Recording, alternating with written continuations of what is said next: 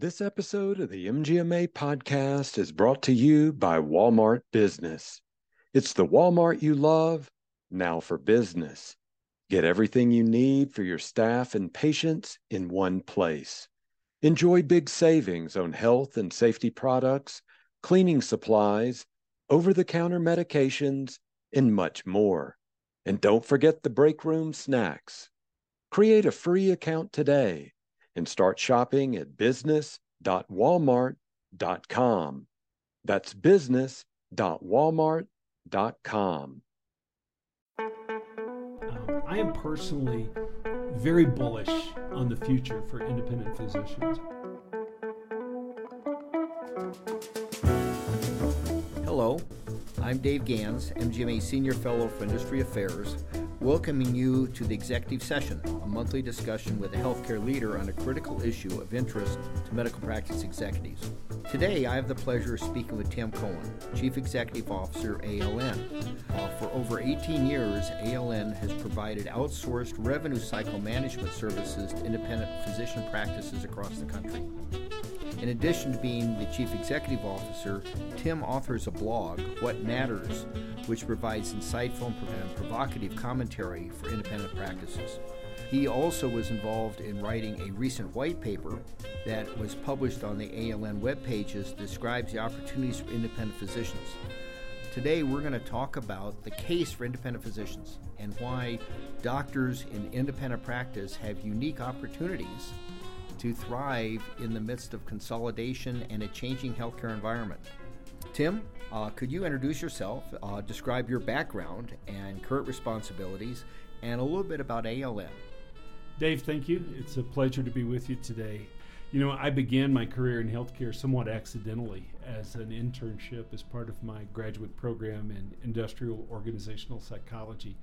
Um, but I've been working in healthcare for well over 30 years now. Uh, spent a lot of time as a consultant, uh, did work with integrated delivery systems really during the Clinton health plan era back in the 80s and 90s. Um, and it was in that context that I began to work with physicians. My partner and I founded ALN back in 2000, and we are specifically, strategically, and unapologetically committed to helping independent physicians remain independent and in control of their destiny. We deeply believe that the U.S. healthcare system uh, is better off with a robust sector of independent physicians. We'll talk about that more today. As you mentioned, uh, we provide outsourced revenue cycle services for physicians from literally the eastern tip of Long Island to Maui. We cover practices from one to 200 providers in uh, most uh, clinical specialties. So by day, and our primary business, I joke that we are plumbers. You know, we work uh, in the pipes of healthcare, getting our physicians paid for the care that they deliver to their patients. But my job, and I've, I've got the best job in the world, is I get a chance to work with our clients as they navigate their strategy in this healthcare environment on how are they going to stay independent, how are they going to stay in control, and uh, so we get a chance to see it in multiple markets, multiple practice sizes, and multiple specialties. And yeah. hopefully well, today we can share some of that insight. Right. Well, reading the white paper that you, you published on your webpage, uh, I find it fascinating because you you go into a lot of detail and a very good insight into how independent practices have opportunities and have unique advantages. Let's start with a discussion, maybe the broader environment and because I again I found it most interesting how your, the paper describes the healthcare system as focused on four key areas: uh, increasing the number of people with health insurance, paying healthcare providers for value and outcomes, not volume, uh, providing care through integrated delivery systems financially at risk for quality and uh, and cost, and then leveraging IT, information technology, to attempt to make the system more efficient. Now, at the same time, while these are these appear to be very good goals, there are some faulty assumptions that these are going to reduce cost. And I agree with much of what you wrote that these four measures are not necessarily going to reduce cost or bring it down to a more reasonable level. Uh, they may actually be increasing the cost. Uh, could you give us some some of your insights of things that you talked yeah. about and understand why is the healthcare system not reducing cost if we're trying to do all these right things? Well, we are trying to do the right things. Let's go back to sort of the election uh, in 2008 when I think the problem of the cost of healthcare broke beyond those of us in the industry and the average American came to understand that the system was unsustainable and it wasn't because of what they read in the Wall Street Journal or somewhere else. It's, it's, they saw what was happening on their share of the premium. They saw their deductibles begin to climb, and President Obama was clearly elected in large part around the set of ideas that you mentioned uh, to fix healthcare. So we collectively understood that the problem was unsustainable. But we're now a decade into reform that was really built on the, the four ideas uh, that you just articulated, Dave. And it's interesting, uh, while healthcare spending slowed down for a period of time, uh, now that we look back on it, it appears to be as much driven by the recession of 2008 9 than actual reform, because we are now back um, the CBO is projecting that healthcare will grow at least 6% a year for as far as their forecasting model goes. This is anywhere from two to maybe four times the projected rate of inflation. Healthcare is growing as a percent of GDP.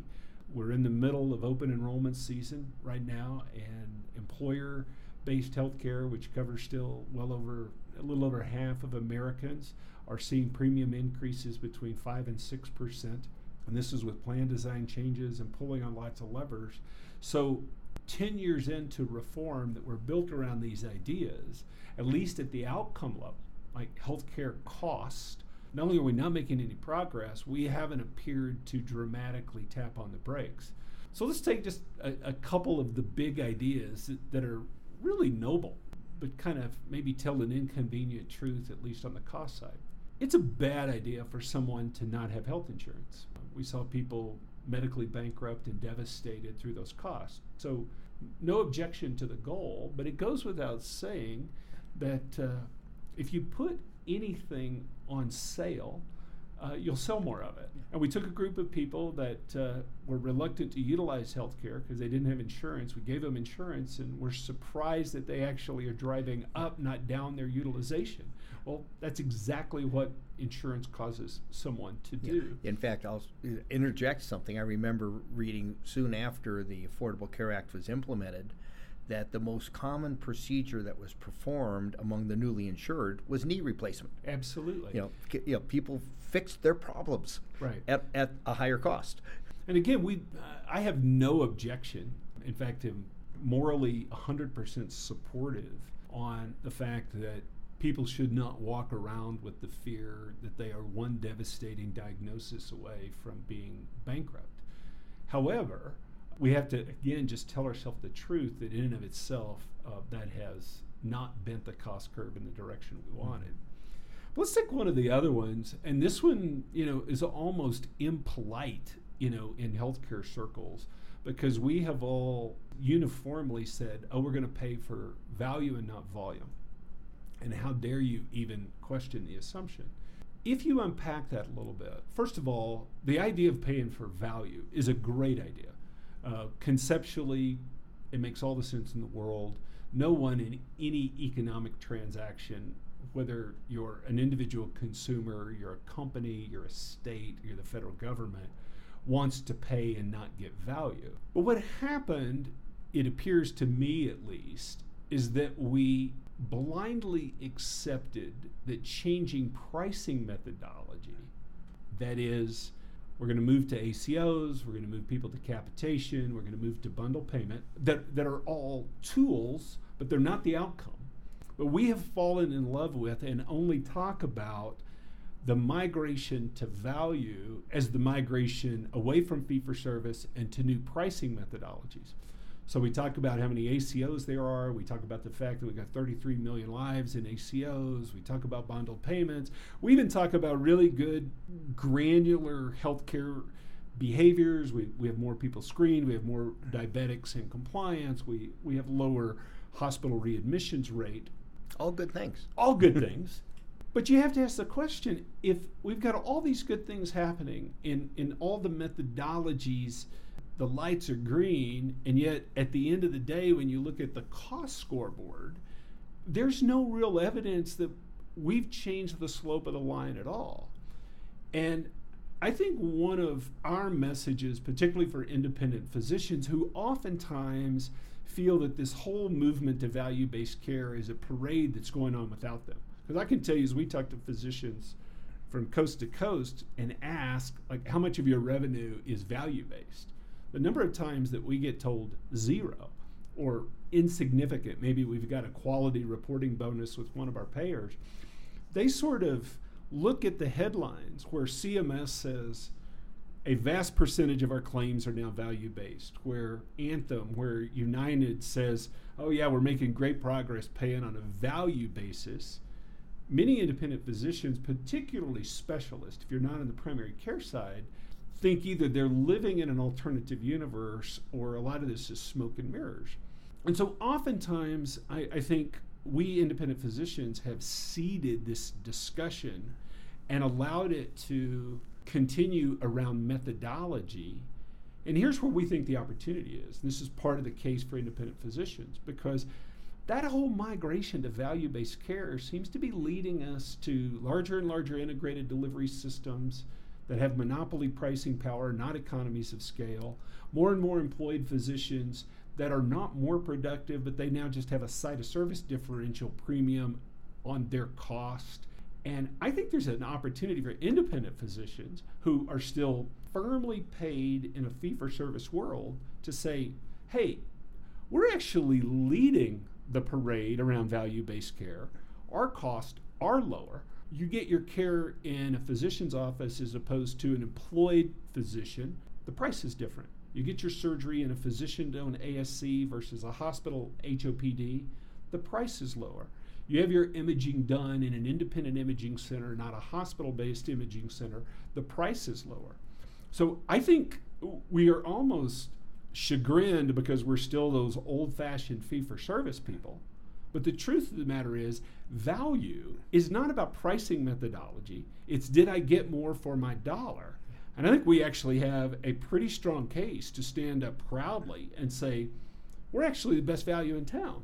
Yeah. Well, in fact, let's talk a little bit about what you just described, and that is that the concept of value based payment, as implemented in the United States through accountable care organizations, right. through capitation payments and the right. like, have actually almost forced consolidation because you need economies of scale, you need size, you need to spend a considerable amount of infrastructure costs on right. information technology. Right.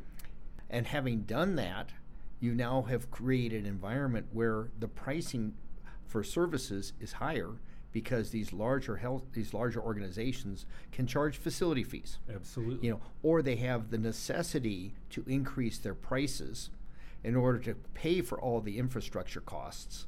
And as you mentioned, they have uh, unique micro markets that they dominate.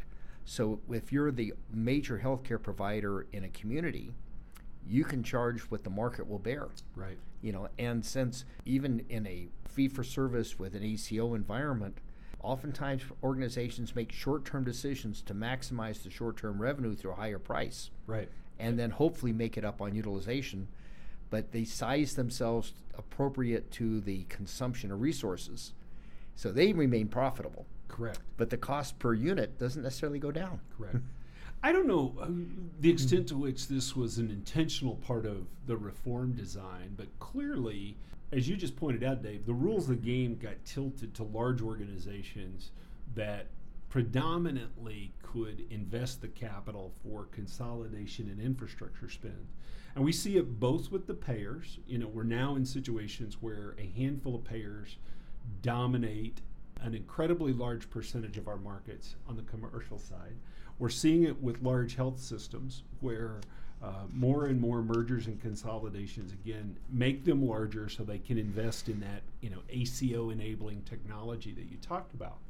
But again, when you step back and separate the press releases mm-hmm. on things that we're building from okay, how's it showing up in the cost for the American taxpayer for CMS?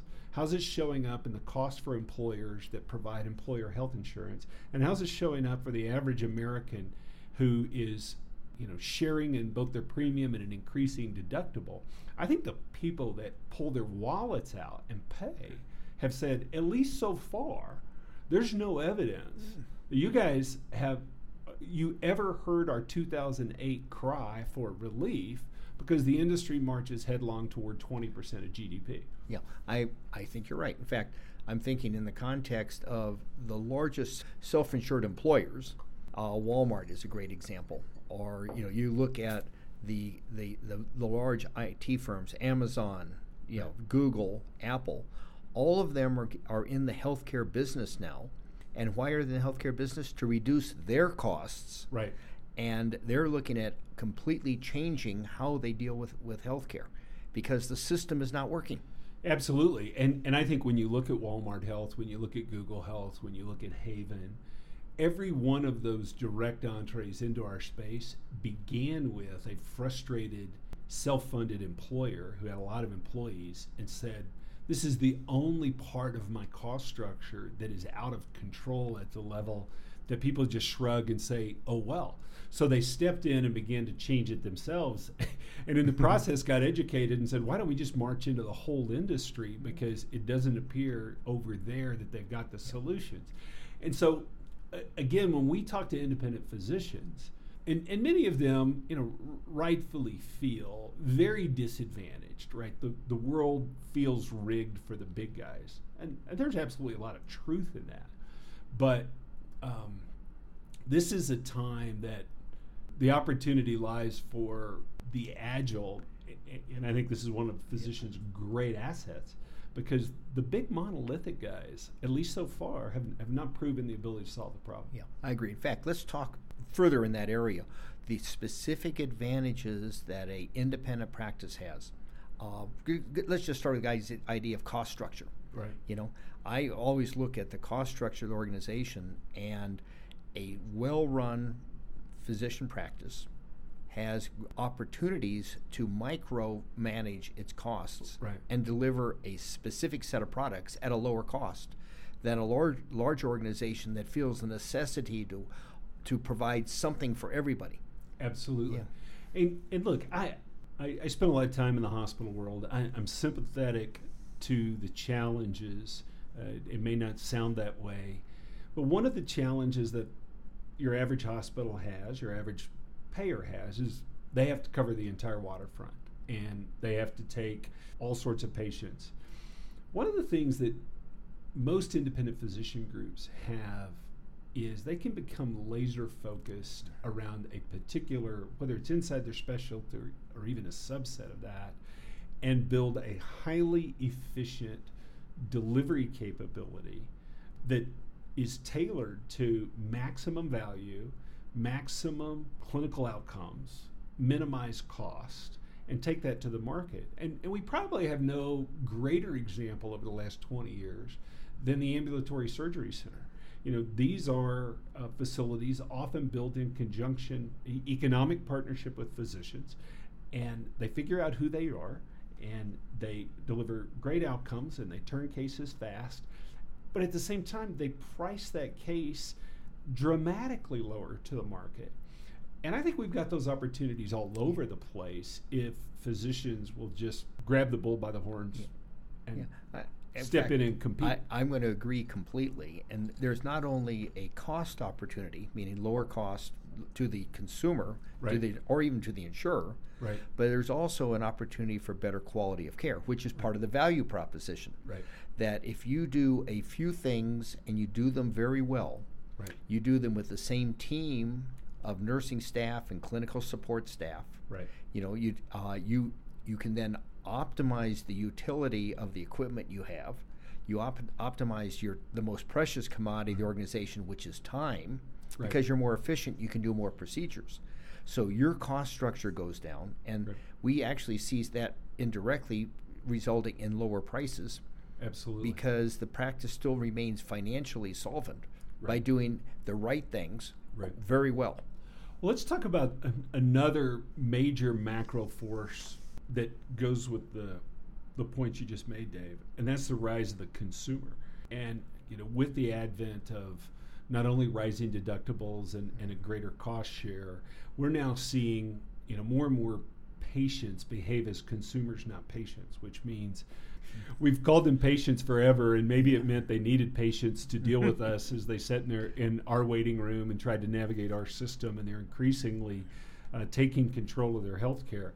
This actually represents a tremendous tailwind for independent physician practices because if we cannot out execute the big monolithic hospital and the big monolithic payer in terms of the consumer experience, ease of access, uh, human connection, the physical experience of a waiting room and getting you in and getting you out, uh, you know, sort of shame on us.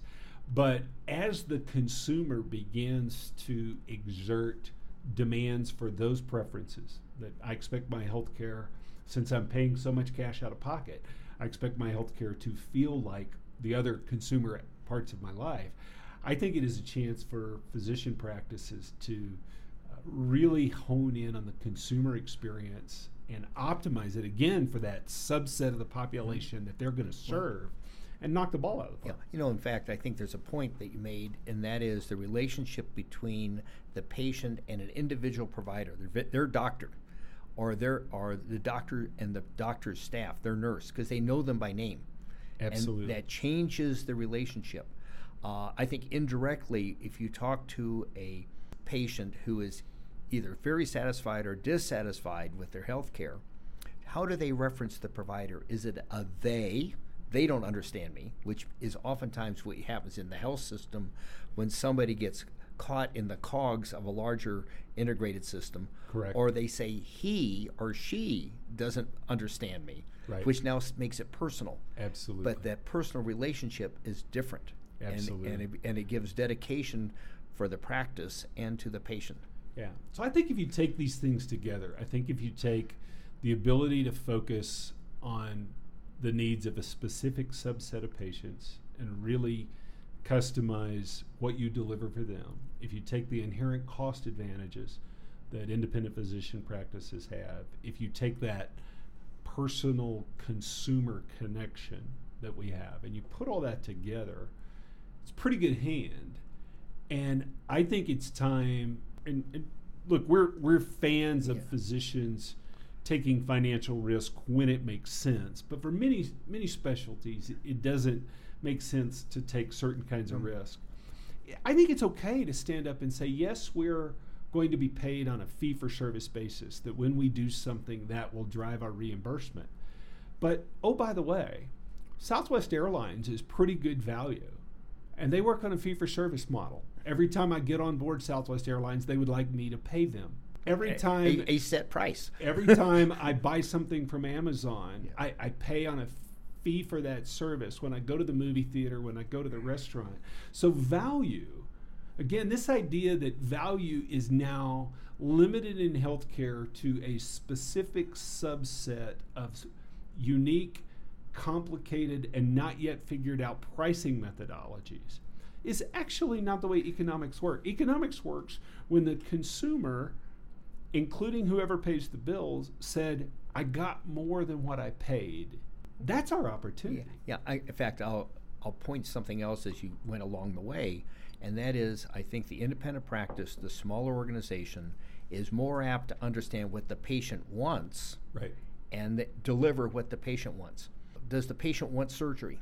right, Some patients they need surgery and Right. and they understand it, but you know, are you actually accommodating the the needs of the patient and the patient's caregivers and Right.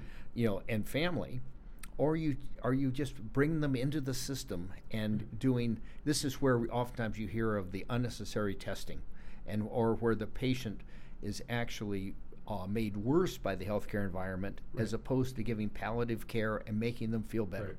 I mean, clearly, if a physician, based on their employment situation, is doing unnecessary care, that's not a good thing. That's another story. But, but Yeah. let's let's even take again. I think this is an opportunity for independent physicians.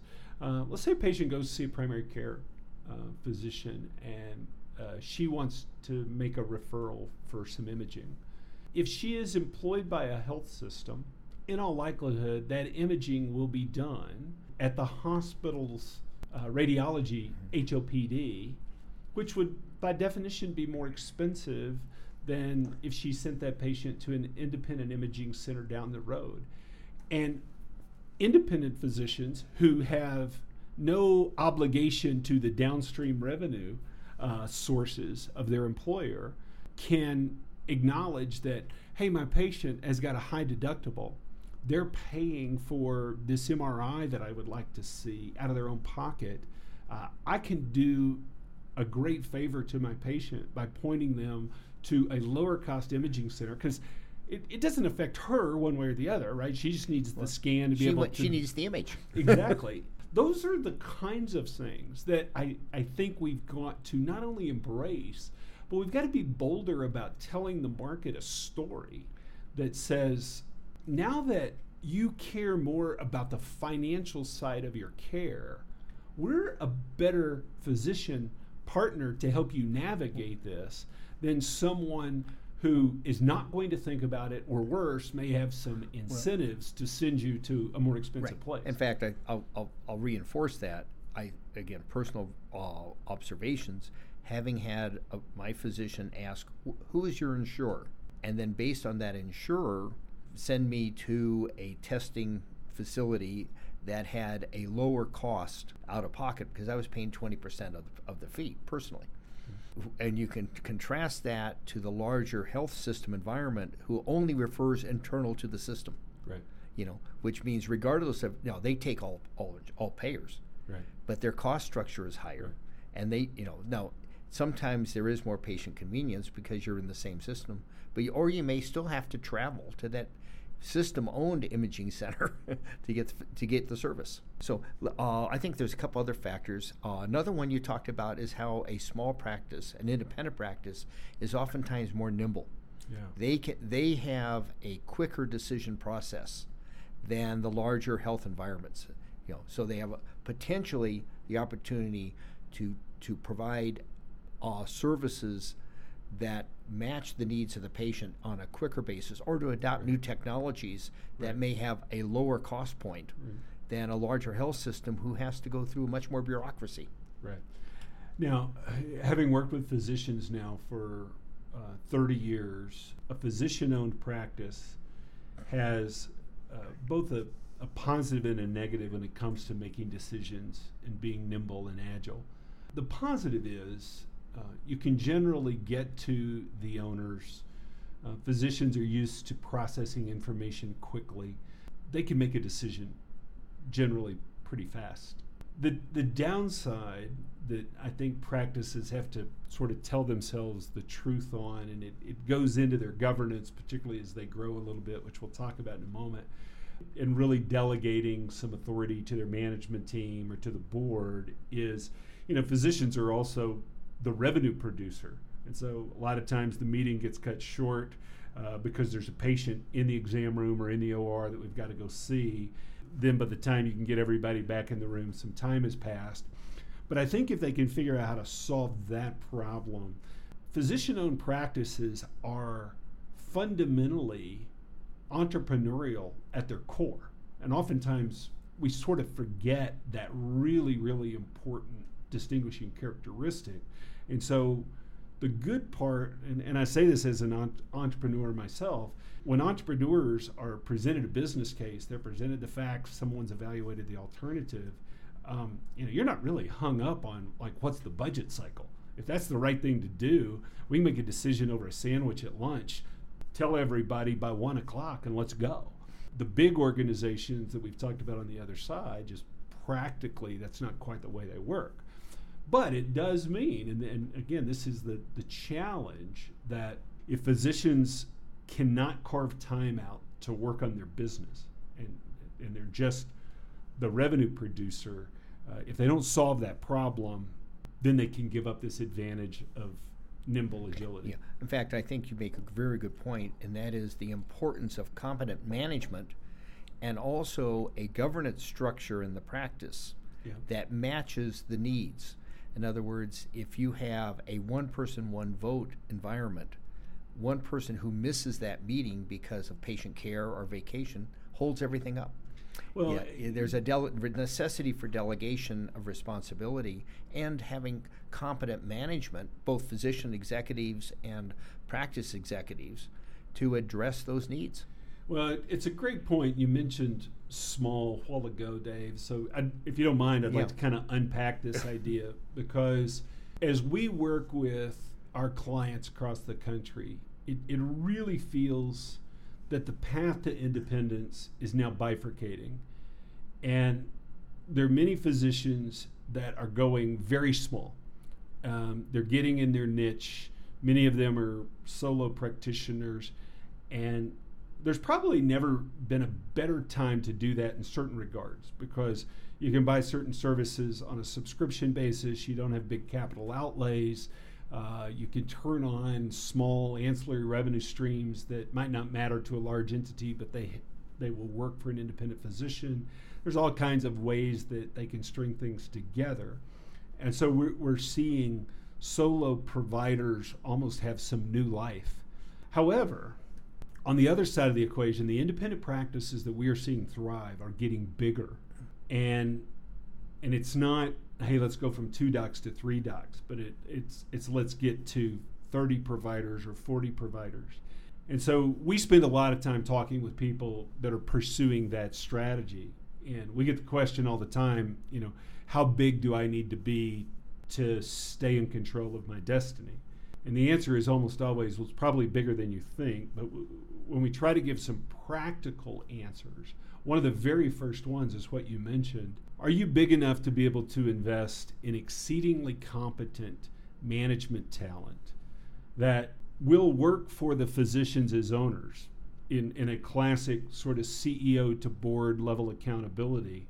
But are you large enough that you can get the physicians into a role of either I am providing care to my patients or I'm an owner at a governance level, either directly or through a board but we're now starting to invest in a management team, and it's not just an office manager, but it's it's an administrator, and eventually it's a real chief executive, and it's not just a bookkeeper, but it's eventually working its way to a real CFO.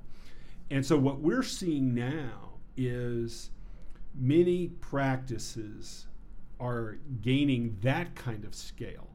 They're still fast and nimble compared to the hospital, compared to the payer, especially compared to the government but they're getting some scale. And one of the very first places it shows up is there's really competent professional management yep. working on behalf of the physician. Yeah, and it's also governance. In other words, you know, can you afford to have a physician executive part time? Right. In other words, right. you know, uh, so often that the again the physicians, if as you mentioned, they are the revenue source for the organization. The most precious commodity is time, and their time is valued right. at hundreds of dollars an hour. Right you know but can you take a doctor who is an who has both good clinical skills and management skills right. and afford to put them half time lose that hundreds of dollars an hour right. for you know for hours and hours a week but you need it for the management skills right and that's a that's a tough decision for organizations to make but that requires scale it does uh, you mentioned governance one of the other markers that that we use you know, as you assess where a practice is in its maturation, particularly if, if it's trying to get some scale to invest in consumer experience and invest in technology and, and have some conversations with payers about outcomes and those types of things. There's a very clear milestone. Not only have you added professional management, but at what point do the physician owners say, we are going to delegate some of our authority to a board, a subset of our mm-hmm. physician colleagues, and we're going to let a board work with management on the day-to-day accountabilities, the, the particulars of the strategic direction, and most of the practicing physicians remain as owners, and they function like very active shareholders but they have entrusted some of their colleagues, a subset of them, to work with the management. And that's another marker kind of on the maturation roadmap of when practices are are growing in sustainable ways yeah. for the future. Yeah. I, I agree. In fact, uh, maybe let's take our discussion uh, one other place. That's going to be towards some of the actual issues of value-based reimbursement. Yeah. And I think because earlier we talked about how so much of the healthcare system, whether it's insurers or government payers, Right. that they are focused on replacing standard fee for service with some form of value based reimbursement. So, uh, and these all tend to favor larger health systems. What can independent practices do to resolve that problem? In other words, how do they? What can they do to remain maybe more fee for service, Yep. or participate in a way in these value based reimbursement models? I, I think there there are a couple things that uh, we find ourselves talking with our clients about. Number one is just to simply talk about a lower unit cost with your payers very directly. That this care in our office versus an employed physician, this care in our outpatient facility versus an HOPD, and I think our I think independent physicians have got to develop uh, not only confidence but a better talk track on on how to just have that straight conversation with payers.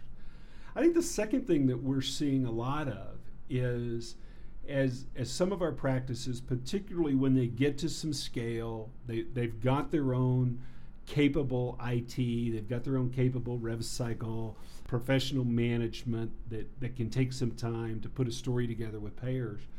They're also starting to understand that the payer will look at them in more of an episode of care type basis. You know, if you're an orthopedic surgeon, it's not just what I paid you, but what did I pay the facility? What did I pay for physical therapy?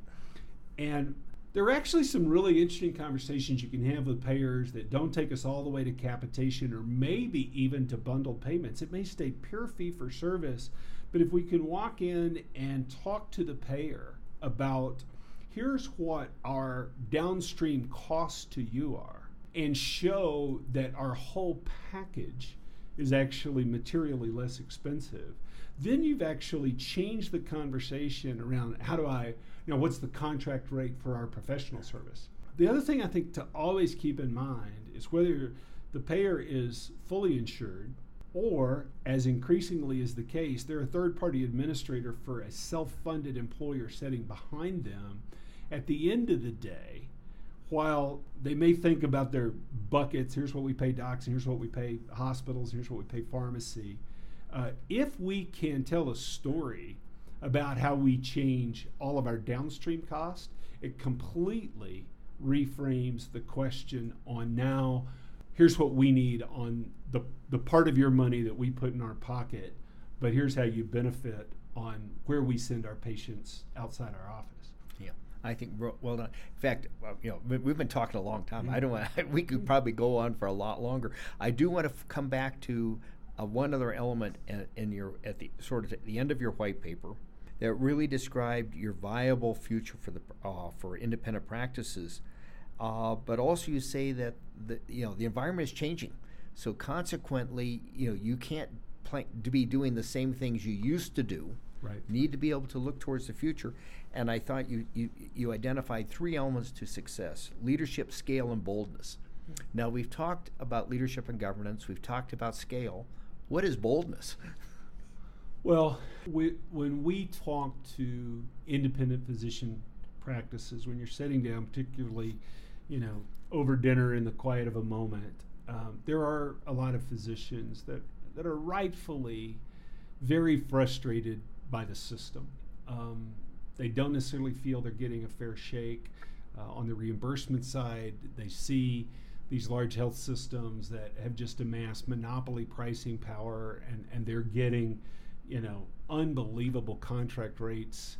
And then, you know, somebody tells a physician, oh, you want me to pay you like 112% of Medicare? You, you know, you're greedy and unrealistic. And I, I, I see them in frustration, you know, throw their hands in the air. And I understand. However, where I think the boldness comes is the things that we have talked about today, Dave. At the end of the day, the taxpayer, the employer, CMS, the individual families need somebody that'll give them better answers. And I think if you if you buy the arguments that you and I have laid out today, and you're an independent physician practice, I think it begins with the leaders, and I think it takes the symbiosis of strong physician clinical leadership that is rooted in ownership with strong executive management that understands the business side to go together boldly to their market. And their market are their payers, their market are their employers, the market is their community at large. And, and simply say, we actually do have a better answer. And to take the steps to invest in, for example, an improved consumer experience and to take that out to the market. And, and yeah, it means we, we have to learn to market, we have to learn to sell, we have to learn to tell our story. Yeah. And you have to learn to, to brag about yourself. Absolutely. Absolutely. Tell you just a quick story. Um, not clients of ours, but some dear friends, um, independent physician association in their market. The market was collectively exceedingly frustrated by the dominant pricing power of the largest health system in their town.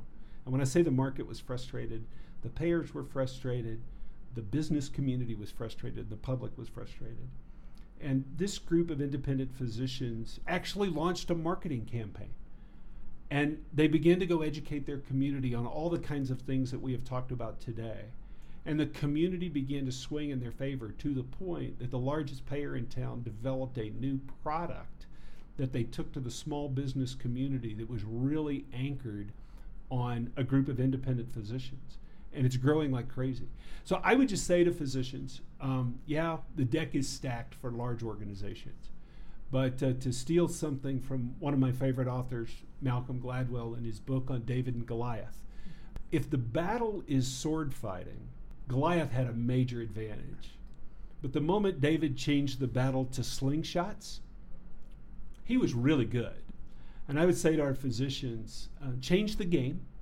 Don't play on the terms of the major payers and the major integrated delivery systems. Redefine the rules that are to your advantage, and then boldly go tell the market your story. Excellent discussion. Uh, I thank you so much for your time. Uh, I know our listeners will find our, this discussion most interesting. Uh, any last word comments you want to make? I, will just leave by saying, if it hasn't come through today, um, I am personally very bullish on the future for independent physicians. I think in the last few years, in particular, as some of these truths that we've discussed have become evident, we're starting to see the tide shift. Uh, a few years ago, it was forecast that uh, independent physicians would go the way of the dodo bird. Everybody would be employed. There would be 12 to 15 large regional integrated delivery systems that had an ACO financing stack, and the, the Kaiserification of U.S. healthcare would be complete, and maybe we were well on our way to a single payer system. And what we've seen is as more and more physicians have done the things we've talked about today, they've encouraged their colleagues to say, if you want to be independent, um, it's hard, but there's a path and it's worth chasing. Excellent discussion. Uh, also, I want to add to all our listeners if you're interested in the white paper and its comments, which I found very excellent reading, it's available uh, at alnmm.com. Tim, thank you so much for your time. I appreciate the discussion. I've learned some more, and I think we, our listeners will have a very good uh, opportunity to learn from you as well. Thank you.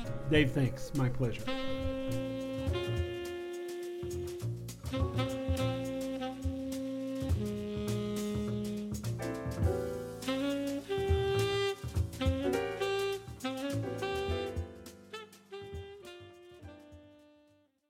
Popular buzzword we've been seeing everywhere is AI. But what we all want to know is how we can implement and use it to our advantage. When it comes to improving margins, accelerating cash flow, and optimizing staff performance, there's a one stop shop using cloud based predictive analytics. MGMA Analytics is your AI enabled tool that upscales technology you've already been paying for so you can silo your disparate systems and make data backed business decisions. Visit mgma.com slash analytics and see how AI can revolutionize your finances and operations. Again, visit mgma.com slash analytics today.